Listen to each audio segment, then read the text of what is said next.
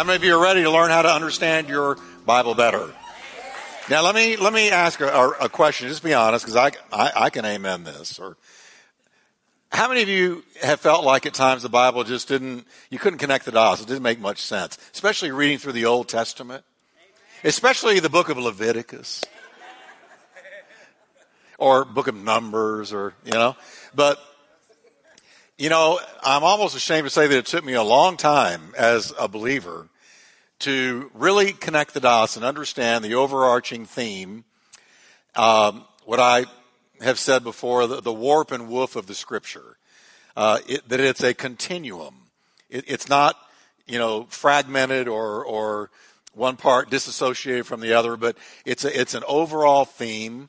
It is, it is 66 books that all agree with each other and they're all going somewhere to the same place, and they have the same theme, the same thrust, the same meaning, the same purpose.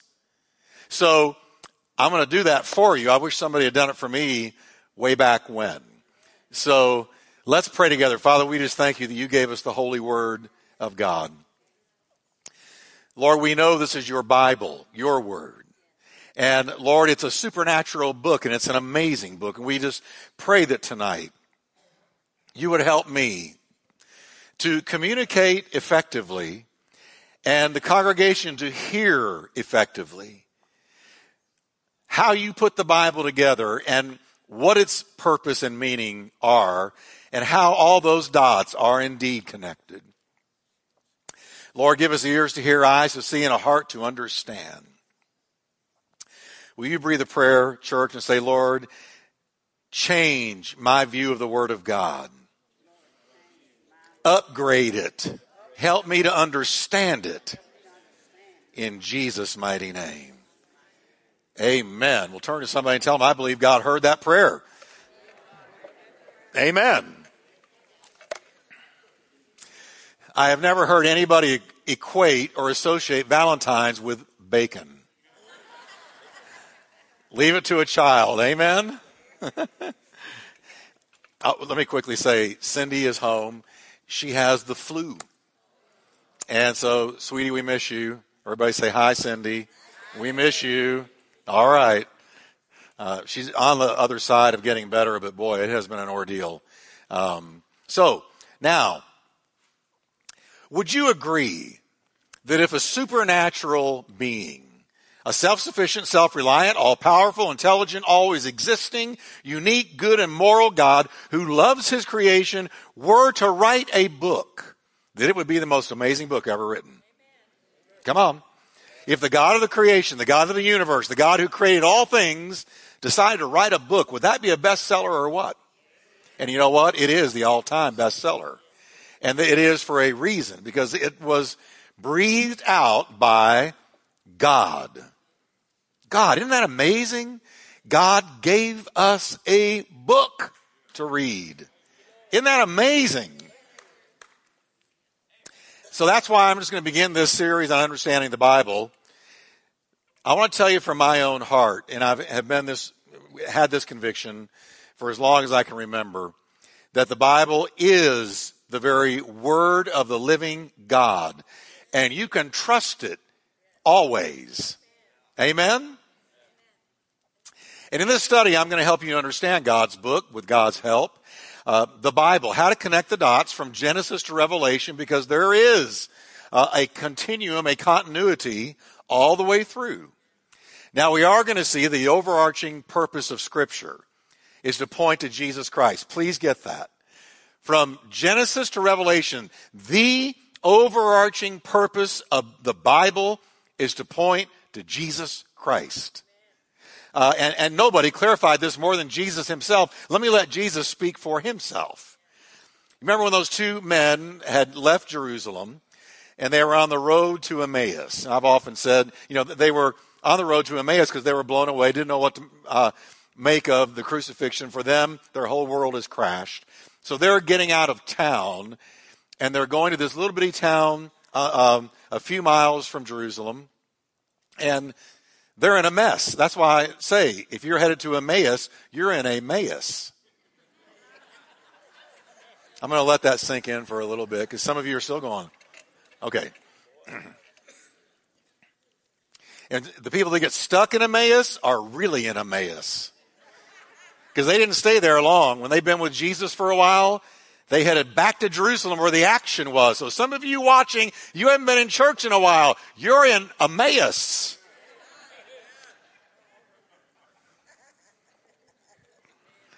I'm having fun already. so let's look at what he said to these two men.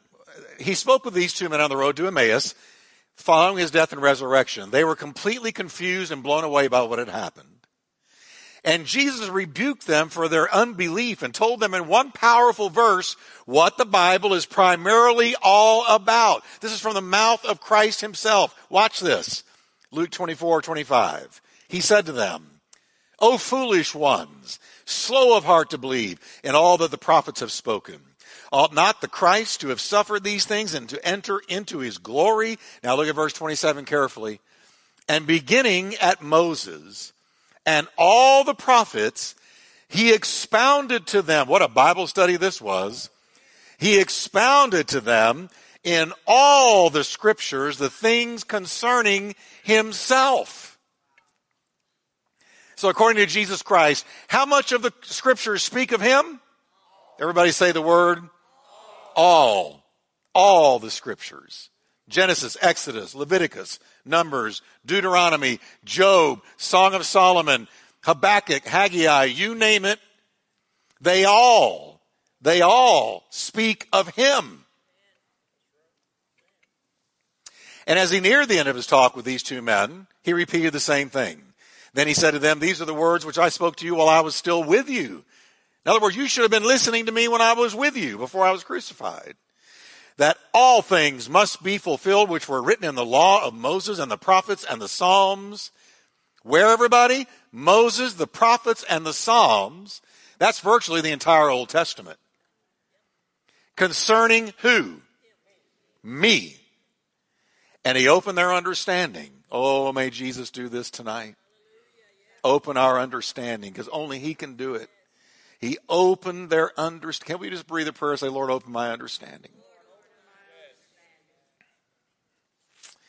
He opened their understanding that they might comprehend the scriptures. In other words, they needed supernatural help to understand the Word of God. Now, in light of these two quotes, what did these two men comprehend about the scriptures during their walk with Jesus? Here's what they learned that there's one ultimate purpose, one compelling theme, one burning focus of the scriptures, and it's the Lord Jesus Christ himself. He is the silver thread that runs through every book of the Bible. It's all about him. No wonder they said, did not our hearts burn within us? While he walked with us and talked with us along the way and opened to us the scriptures. See, when you spend time with God and he opens the word of God to you, I guarantee you, you're going to have a case of Holy Ghost heartburn. I lo- listen, I don't get out of the word every day till I've got heartburn of the good kind. Amen. The Old Testament anticipates him. The Gospels manifest him. The book of Acts proclaims him. The epistles explain him. And the revelation predicts his return. It's all about him. Can we say that together? It's all about him. From cover to cover, the Bible is about Jesus. Wow. Now, in the next few weeks, I want to take a quick sweep through the high points of the Bible. We're going to use as our stepping stones seven covenants God made with his people in the scriptures.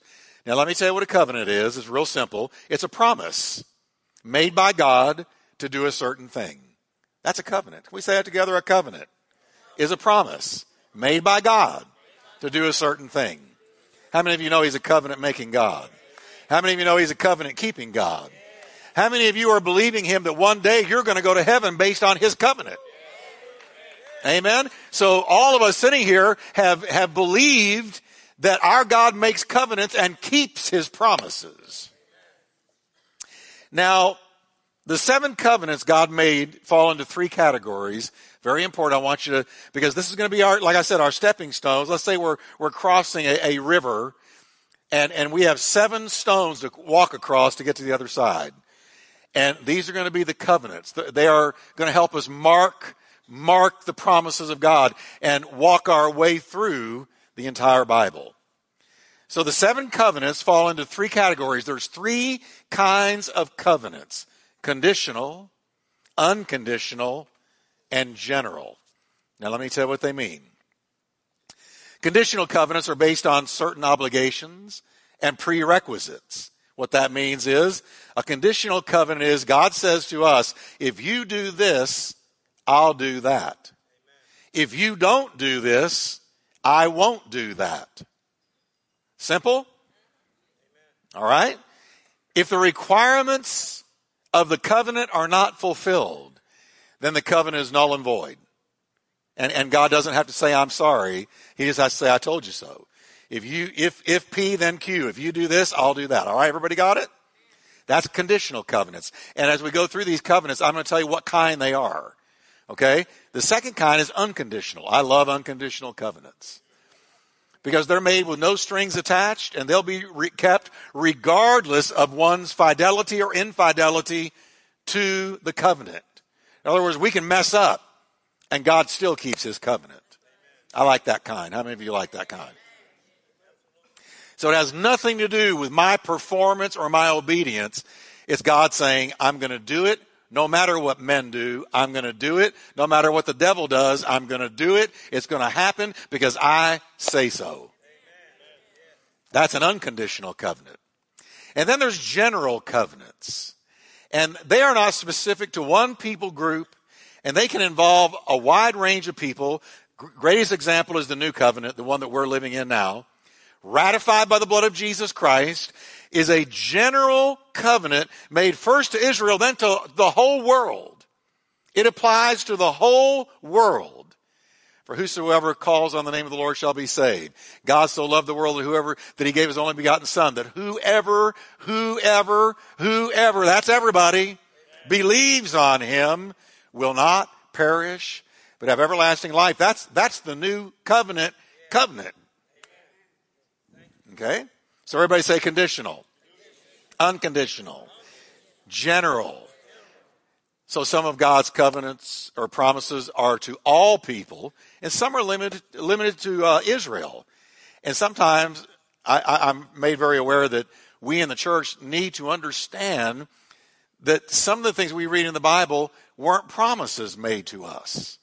They were made to Israel, not to us. Okay? That's Old Testament covenants. And I'll, I'll get to that as we go through this series. Now, let me go through the seven covenants, just name them, list them. And here they are. The Adamic covenant, the Noahic covenant, the Abrahamic covenant, Palestinian covenant, Mosaic covenant, Davidic covenant, and the new covenant. That's the seven. Clearly, God is a covenant making God. Because there's seven right there. Amen? Now, let's dive in. Starting in the first 11 chapters of Genesis, we find four gigantic defining moments in the history of the world. Uh, if you go from Genesis 1 through 11, these four huge epic events are found. The creation, the fall, the great flood, and the Tower of Babel. Okay? Four epical, epic, defining moments in the history of mankind. Now, I don't really want to go into all of them tonight. I want to focus on the catastrophic fall of man because that's what set the whole Bible into motion. the catastrophic fall of man into sin. We really need to understand this, okay? We need to understand the gravity of the fall, the heaviness of the fall, the, the far reaching repercussions of the fall. God had warned the first couple. Here's where it all began. He created Adam and Eve, and he has one thou shalt not out of all kinds of thou can do's. There's one thou cannot do, just one. And the Lord God commanded the man, saying, Of every tree of the garden you may freely eat. Now, I think there was a bunch of trees out there. He's looking at a beautiful potpourri of trees that he can go and pluck the fruit from anytime he wants, but there's just one that's forbidden. That one tree. But of the tree of the knowledge of good and evil, you shall not eat, because guess what, Adam? Be forewarned. In the day you eat of it, you're going to die. Now let's flip the coin. If you don't eat it, you will never die. You with me? If you don't eat it, you will never die. But if you eat it, you will die. This was God's warning of what would happen if they transgressed His word. You will die. Predictably, this is the very warning that Satan refuted and debated with Eve about when he came to tempt her. Then the serpent said to the woman, listen to this, the gall of this devil. Listen to him. You won't die. Now God has just said to them, you will die. Here comes Satan, a created being. You're not going to die. God knows. Now there he is slamming the character of God. He's sowing doubt into her mind. God knows. He hadn't told you Eve, but here's what he knows. Then the day you eat of it, your eyes are going to be open. Everybody say he's, he's saying something good will happen to her. You see, that's what temptation, temptation always promises something good if you do it. You'll have fun. You'll be happy. You'll have peace. You'll have fulfillment. There's a promise tucked away in every temptation. Look what he says to Eve. Your eyes are going to be open. You'll be like God, knowing good and evil. And God knows that. So Eve, he is holding back from you. You can't trust him. Well, the Bible sadly records that Eve believed the devil and ate. So when the woman saw that the tree was good for food, that's the lust of the eyes, that it was pleasant to the eyes. Well, actually, when she saw that the tree was good, tree was good for food, that's the lust of the flesh. Good for food. That it was pleasant to the eyes, that's the lust of the eyes. And a tree desirable to make one wise, that's, that is, uh, what James talked about when he said lust of the eyes, lust of the flesh, and the boastful pride of life. Amen. Those are the three weapons of Satan in every temptation. Lust of the eyes, lust of the flesh, pride of life. Eve, you're going to be like God. That's the pride of life. Well, she took of its fruit. She's standing there at the one tree God said don't do. And that's the one she's hung up on. That one you shouldn't date. That one place you shouldn't go. That one thing you shouldn't try. Yeah. And then she also gave to her husband, and he ate. Immediately, they both found out the hard way that Satan was a liar and God had told her the truth. A few short chapters later, Genesis records the appearance of death on the human race. Genesis 5 3. And Adam lived 130 years and begot a son in his own likeness after his image and named him Seth. After he begot Seth, the days of Adam were 800 years and he had sons and daughters. Now look what it says in verse 5. God is letting us know right here, I told the first couple the truth and they didn't listen. And now I'm showing you what happened. So all the days that Adam lived were 930 years. Read the last three words with me. And he died. The rest of chapter 5 contains the phrase, and he died six more times regarding six more people. Satan lied, man died. Satan lied. The Bible is telling us in Genesis 5, loud and clear, the whole chapter is, is the death chapter. It's telling us people died. He's, he's, he's making sure we get it. He never lies to you and me. If he says, you do that, you're going to die. You do that, you're going to get this consequence or that. You can, you can bet it's true. Well, as you go through the Bible, you begin to see that the entire human race came under the curse of death. This was never God's plan or will. Every time I do a funeral, preside over a funeral, I'm so very aware It was never God's will for broken-hearted loved ones to lean into a casket and say goodbye. Never. Flip it. If you don't eat of it, you won't die. Man would have lived forever. That's what Christ came to do. Restore to us what was lost in the fall. So whoever believes on him has what kind of life?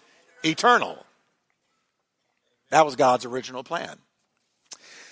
So Paul writes, he lets us know when Adam sinned, Romans 5:12, sin entered the entire human race. His sin spread death throughout all the world, so everything, everything began to grow old and die, for all sinned. When you look in the mirror and you see those new wrinkles, you can thank Adam. Hmm. How many of you want to have a talk with him when you get into heaven? Amen. Thanks, Adam.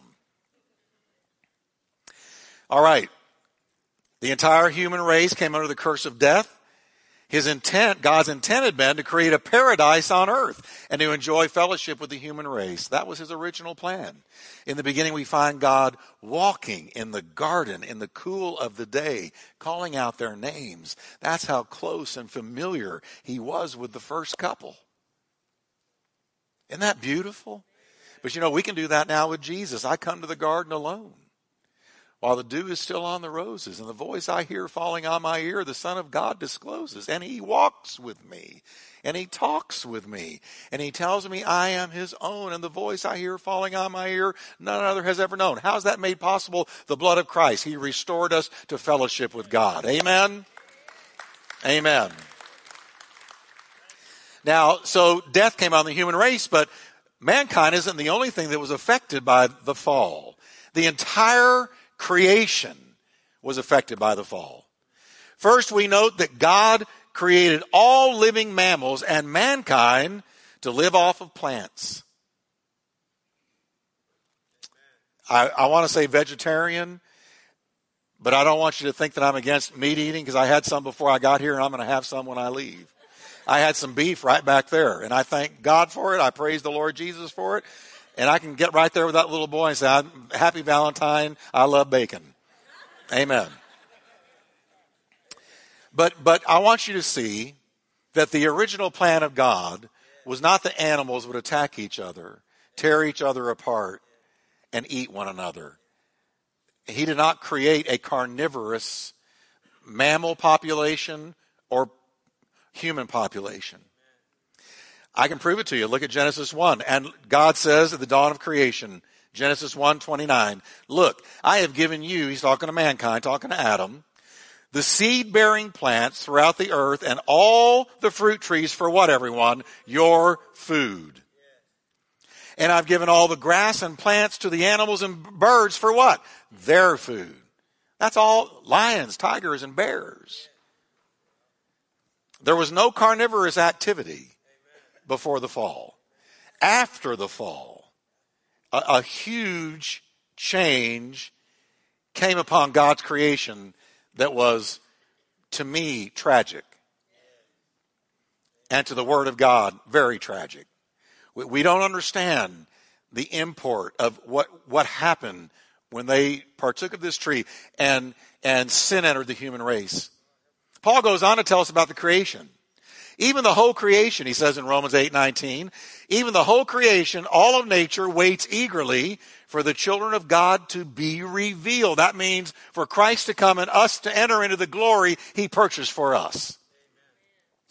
For the creation was subjected to frustration and futility, not willingly because of some intentional fault on its part, but by the will of him who subjected it to frustration and futility in hope that the creation itself will also be freed from its bondage to decay. That means death and decay.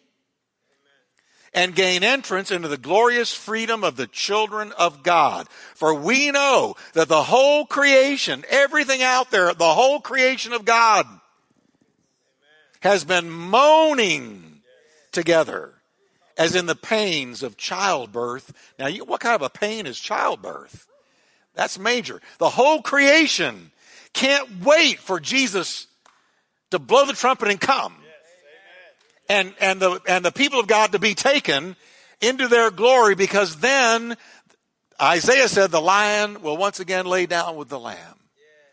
All carnivorous activity will be gone and the creation will be restored to the original intent of God. And they're moaning and groaning and waiting and longing for that, though they are but animals, insects, fish. There's something in them they know it's not right. This is not what our Creator intended. Heavy stuff.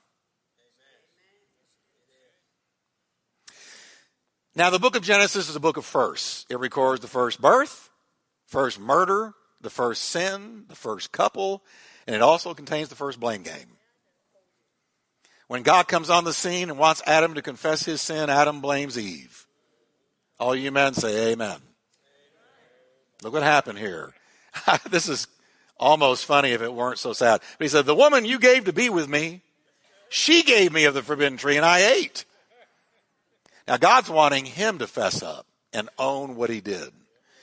But he's not just blaming Eve. If you really look at it, there's also a veiled jab at God himself. The woman you gave me. In other words, if you hadn't given her to me, I'd be just fine. If she hadn't walked into my life, if you had not walked her up to me, I was just fine until you brought her along. Oh, how many men have said that since then? right? And, and so have women about their man. Now, well, the woman hears this, hears Adam passing the buck to her, so she immediately passes the buck to the devil. She says, the serpent deceived me and I ate. The serpent looked around, he didn't have anybody to blame.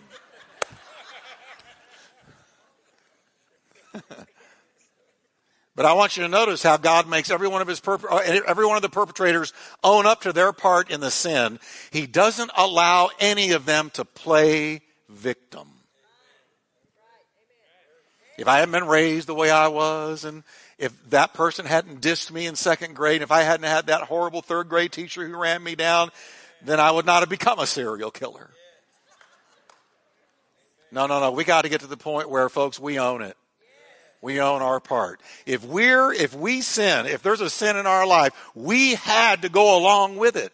Nobody, Flip Wilson had it all wrong when he said the devil made me do it. Devil doesn't make you do anything. We're all tempted when we are drawn away by our own lusts and enticed, James said. We're drawn away of our own, our own lust and enticed.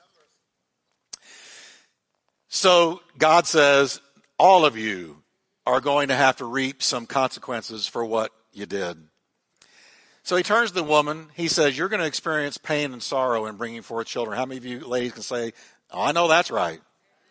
And then he said to the man, You're going to work by the sweat of your brow. Now, he was tilling a garden before the fall, but it was not sweat laborious kind of, it was different.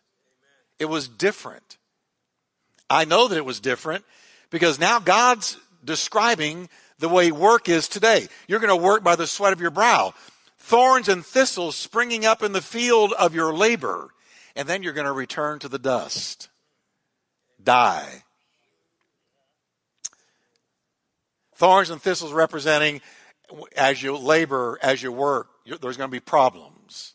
There's going to be things sticking you there's going to be issues. It's going to be a, uh, it's going to be not an enjoyable thing all the time to work. Now, I love work. I do. I love what I do. I am in Emmanuel labor. but I, I love, and believe me, I work at it. But I love it. There is a, there is a fulfillment that comes from work. The Bible says any man doesn't work, he shall not eat. Now, he comes to the devil. Here's where I'm going. This is very important. When he comes to Satan, we have something major happening. He delivers the first prophecy of the Bible, which some have called the gospel in the garden, because it's a prediction of the coming of Jesus Christ. It's here that we find the first covenant, the Adamic covenant. Can we say the Adamic covenant? Here's the first covenant, the first prophecy, because the book of Genesis is the book of first. First prophecy, first covenant. Here it is. It's the first prophecy and the first covenant because it has to do with Jesus Christ coming. It's Genesis 3:15. This covenant is a general covenant and it's also an unconditional covenant. Because no man and no devil is able or has ever been able or ever will be able to stop the coming of Christ and the world ending at the feet of Christ and Christ ruling the universe one day. Nothing can stop that. But let's read what God tells the serpent. He says, I will put enmity, that means hostility, between you and the woman, and between your seed and her seed. Now here sits Eve. Eve, Eve, I, I don't know if she heard this, but God is going from Adam to Eve to the devil, just one, two, three. So she may have heard this. I believe she did hear it. I believe she was aware of it. He said, see that woman? I'm going to put hostility between your seed, devil, and her seed, capital S. He, her seed, shall bruise your head, and you will bruise his heel. Now, notice the seed of the woman is capitalized because the seed God is talking about that would spell the devil's demise is Messiah Jesus. Messiah Jesus. Way back in the ancient Garden of Eden, God makes this prediction. God prophesies. God said that Satan would bruise his heel, which happened at the crucifixion when the spike went through his heel. Get that? But he, Jesus, would bruise the devil's head, which points to a death blow. You, you have your heel bruised and live, but you have your head receive a heavy blow. That's the death blow. In other words, the damage done is way worse to the devil than to Christ. Jesus delivered him a death blow by shedding his blood where he defeated death. The Bible says, Oh, death, where's your sting? Oh, Hades, where's your victory? Why does it say that? Because when Jesus shed his innocent blood, when the devil orchestrated the death, the execution of a totally innocent man, and innocent blood shed, then the devil spelled his own doom. Really, the devil committed suicide when he orchestrated the death of Jesus. And it gets heavier. Now, now listen carefully to me. The remainder of the entire Bible is the outworking of this prophecy. The first covenant, Genesis 3:15, it contains God's plan of salvation. Scripture goes so far as to say that it was literally decreed in heaven before the world was even created. Wow. Now we're getting into mind-bending pretzel kind of stuff. Okay? But watch this. Paul writes in Ephesians 1 4 about you and me. He chose us in Him, that is Jesus, before the foundation of the world.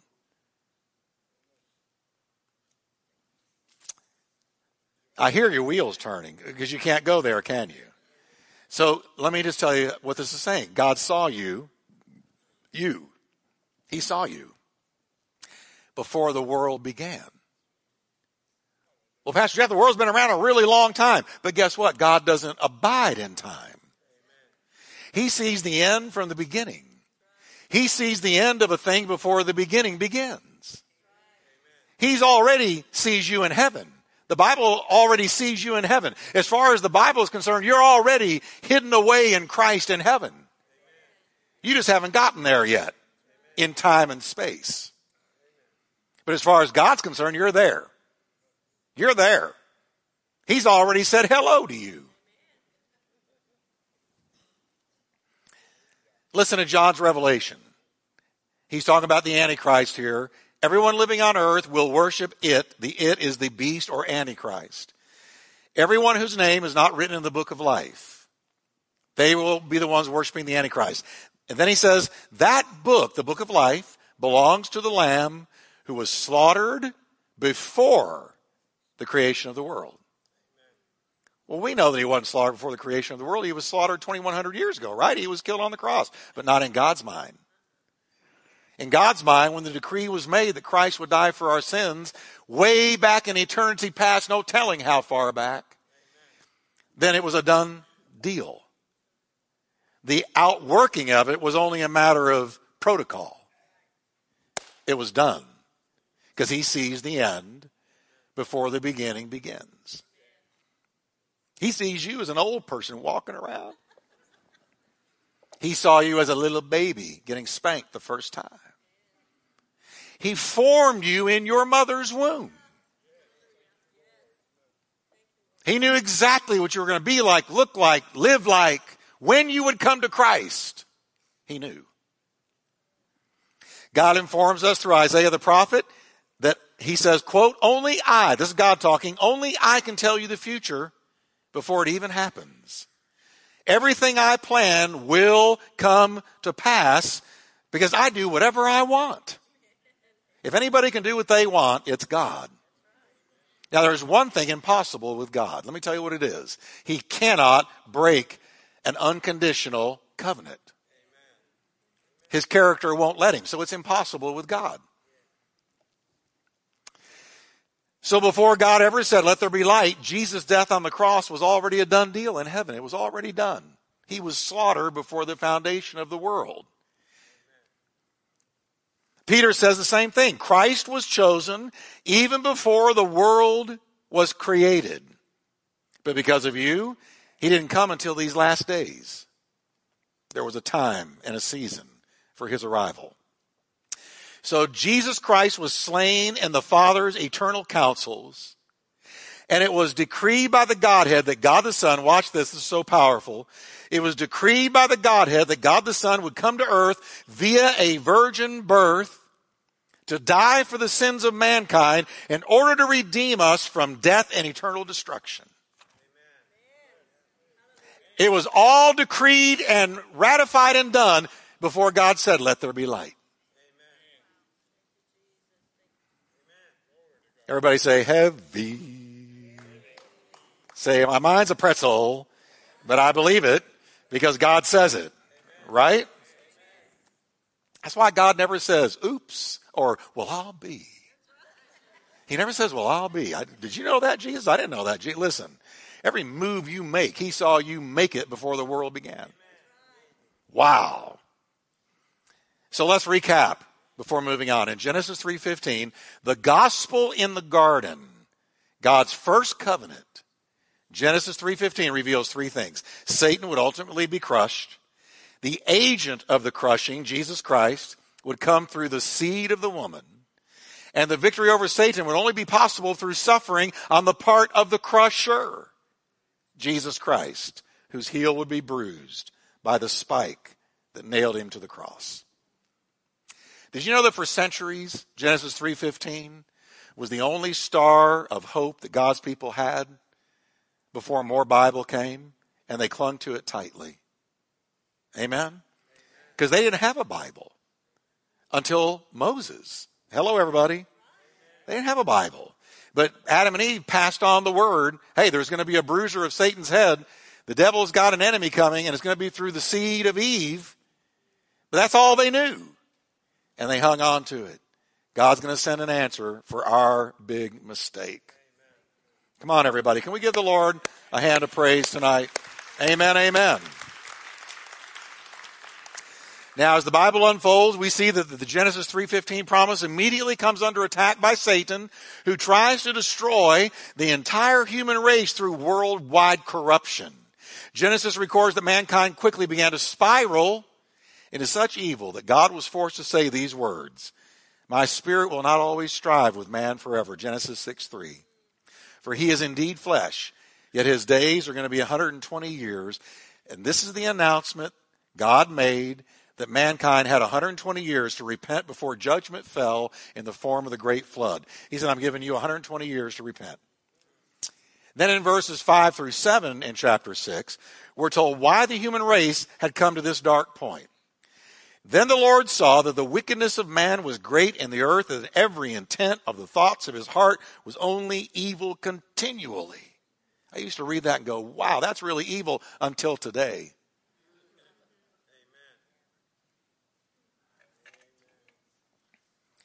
But if you can be in New York in the in the cha- in the Senate chamber, and the governor of New York signs a bill that you can kill a baby after it's been born, and they all stand up and cheer, folks, please wake up.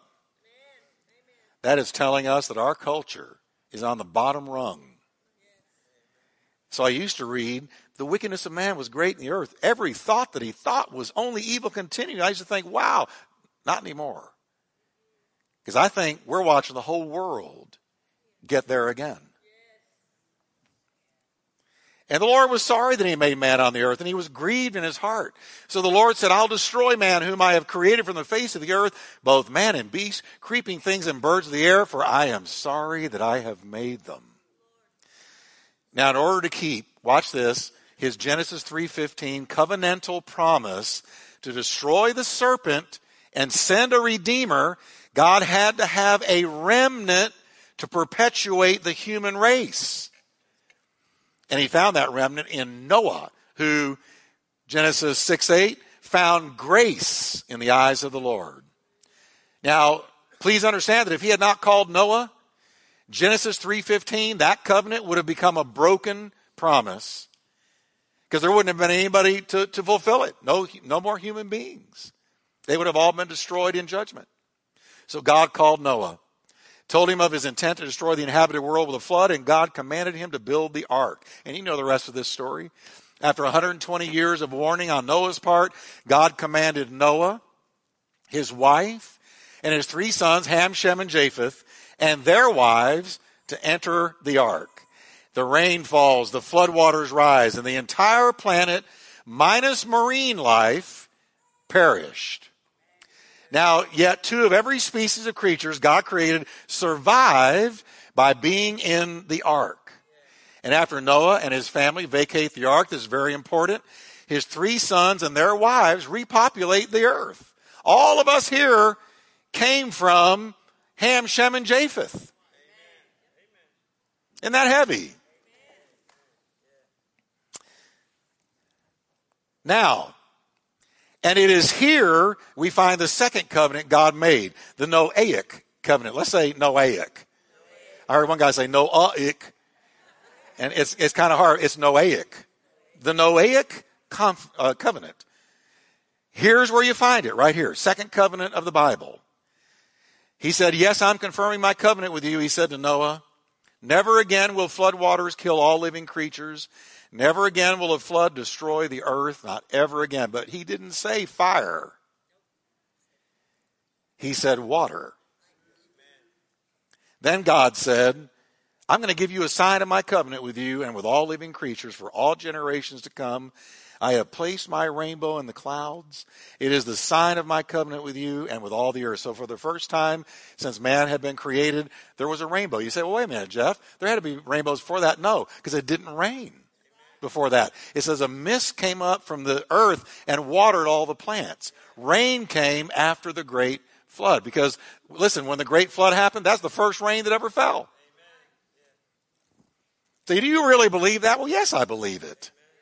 I mean, some of you believe evolution. Good Lord, help us. Seriously. I mean, come on. If you believe that we came from some ancient single celled amoeba that crawled out of some primordial soup and sprouted legs and arms and then and then uh, became other species and we, we know that one species can't give birth or produce another species. But anyway, I'm not going into evolution. I'm just saying, of course I believe it. Why? Because God's word says it. But it's, it's really doesn't, it, it, it, makes sense. There's no reason scientifically to not believe it. It, a mist came from the earth and watered everything. But when Noah got into the ark, something came out of the sky that had never been seen. Jesus said, as it was in the days of Noah, so shall it be in the days of the coming of the Son of Man. Well, the similarity is when Jesus returns, something is going to appear in the sky that has never before been. Rain in Noah's day, Christ in our day. something unprecedented will happen. I mean, I have intellectually, scientifically, I have no reason to not believe that. Why, you know, it's not a mind bender to believe that that could be true, that God originally made it that way. So when it rained, there was the first rainbow. And God said, every time you see that, I want you to know that I've made a covenant with you that a flood will never wipe out the earth again. Amen. That's a covenant. And at this point, we see God's plan of salvation promised in Genesis 3.15. That's why I went into all this with you. Because I want you to see the outworking of Genesis 3.15 continue to sovereignly unfold. Of Noah's three sons, it is Shem's lineage that God chooses as the line to bring forth the Messiah. Shem's lineage becomes what the Bible calls the righteous lineage. It is Shem's lineage, one of Noah's three sons, Shem's lineage, of whom it is said in Genesis 4 26, then men began to call on the name of the Lord. And that happened in the days of Seth, the same lineage as Shem. So I want you to see, tonight. Here comes the promise. All right, there's been this terrible catastrophic fall. Now everything I made living is going to die. Not just men, but animals, birds, insects, marine life. It's all going to die. So here's my covenant with you. I'm going to send forth one who is going to bruise the serpent's head. What did the serpent bring to the world? Death, hell, and the grave. And God said, I'm going to send someone who's going to undo death, deliver you from hell, and call you out of your grave. Amen? So I want you to see the outworking. that the devil tried to wipe out the human race in the days of Noah. And he almost succeeded. Except God had Noah, Mrs. Noah, Ham, Shem, and Japheth, their wives, and an ark. He saved two of every species on the ark, and he saved the human race on the ark. And Jesus is the ark of the new covenant. Now, after they landed, and I'll, I close with this, after the, the, the ark finally settled on ground again and they departed from the ark, Ham, Shem, and Japheth repopulated the earth, but Shem's line was chosen to continue the outworking of the plan of salvation. And that's what the Bible is all about from Genesis to Revelation. The outworking of the plan, the fulfillment of the plan, the execution of the plan, the glory of the plan, and the consummation of the plan. It's all about Jesus Christ. Amen? Can we stand together tonight? Amen. Everybody say the plan. The plan, the plan, the plan. Aren't you glad that you're in the new covenant part? Amen. I am so glad that I'm not back there. Oh, I don't know any any part of the Old Testament. I wouldn't have cared to be there, but I would love to see David kill Goliath. I would have liked to have been there for that. And I can name a few high points of what I'd like to see. But I'm so glad we're living in the new covenant under a better promise, a better Savior, a better mediator, a better blood, a better, better, better everything. Amen? Amen. So let's lift our hands to the Lord Jesus and thank Him. Lord, thank you.